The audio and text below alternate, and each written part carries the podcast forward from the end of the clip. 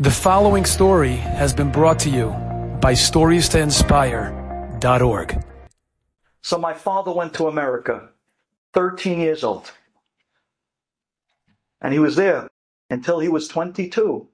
He walked down the aisle alone with no parents. You know who walked him down the aisle? The Mir Yeshiva. Do you know who walked him down the aisle? His rabbis, his rabbis. They walked him down the aisle. They married him. They overseen everything. They became family, father and mother. But it wasn't so easy. When my father was 18, 19, it was Hanukkah the second night. And my father, he comes back to the dormitory and he has this terrible headache and he doesn't know what's going on. So he lays down in the dormitory bed and he closes his eyes and goes to sleep. the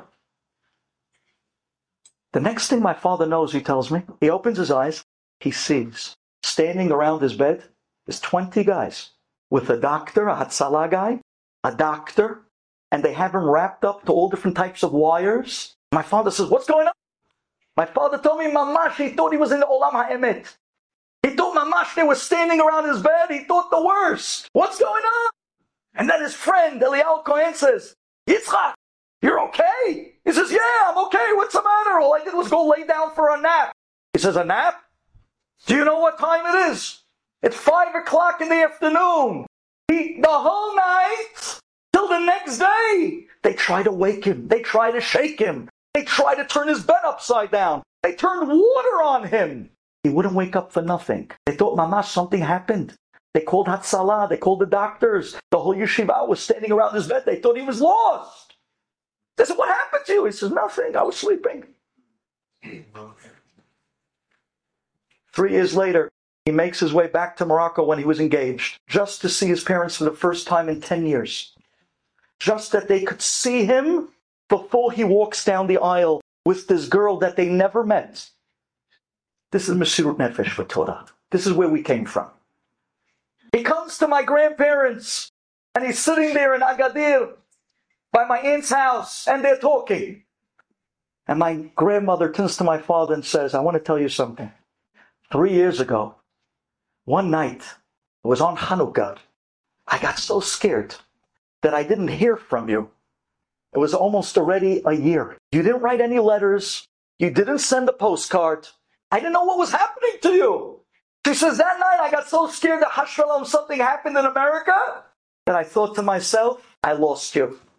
She says, that night I went to bed and I started crying. And I cried myself to sleep. And she said, I had a dream. She said she saw in her dream Behaim Pinto, who came to her and said to her, Yeah, Biti, why are you crying? And she says, Why am I crying? I gave my son to Torah at the age of 13. I haven't seen him for so many years. I haven't heard from him in over a year, not even a letter. I think, Has Shalom, something happened to him, and no one's telling me. They're hiding it. Rabbi Chaim tells her, This is what you're worried. Come, I'm going to show him to you. She says that he literally took her and showed him, Look, he's laying in a bed sleeping. Look, he's comfortable. Look, he's healthy. Look, he has color in his face. Look, he's a Ben Torah. He has a, a little beard. He has a keep on his head. He has a white shirt and black pants like a yeshiva boy. Look at him. I'm going to hold him until you're happy. And she says she sat there in the dream and she looked at my father in bed. It felt like hours till finally she was ragua. Then she turned back to the Behaim and said, Okay, let him go. I'm happy now. My father thinks and says, Wait one second. This was Hanukkah? Yeah. What night? She said, I think it was the second night. Is it all? Now I understand. And he tells her the story that he was in the bed all night till the next day and he couldn't move. And the yeshiva was pouring water on him. But he was held up. He was held up by a mother that was crying over him. But don't worry. When you're in a sweat up, you have nothing to worry about. Because Rabbi Haim is there. Unbelievable. My grandmother, she told me this story. I sat by her one Friday night. My father's brother, Marco, lives in Israel. Um, he got into a very bad accident. They brought him to the hospital, And the doctors told him, You're not going to walk. You lost your legs. When my grandmother heard that, she was finished. This guy never got married yet. He was single. She goes home that night and she's crying. And what does she do? What do you think our grandmothers did? She pulled out the candles. She started lighting for the Bimeir, Rabbi Shimon Bar Yochai. She started lighting, and of course, Rabbi Chaim Pinto, Zecher Tzadik Lebracha. And she cried, and she cried, and she cried to them. That night, she has a dream. I said, Mama, how many dreams did you have in your life? Tell me. Because I don't know, I don't have the dream. She said, ah, guys she tells me.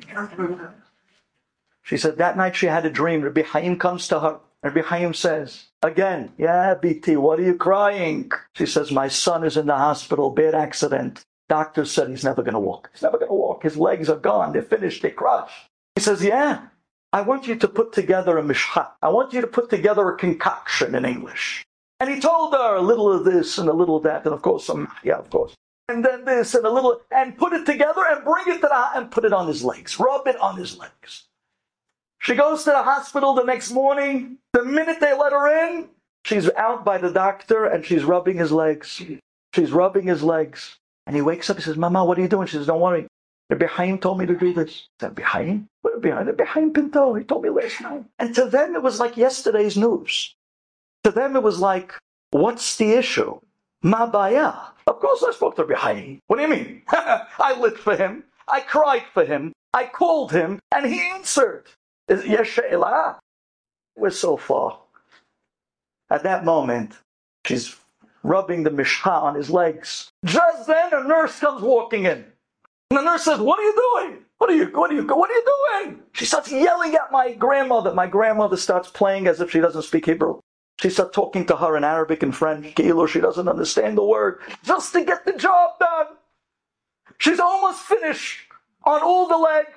And she got so upset, this nurse, that she grabbed my grandmother by the arm and she pulled her out. And there's a big commotion now in the in the in the uh, in the hallway in Hadassah Ein Kerem. And they're yelling, and my grandmother's screaming, and she's screaming back and forth.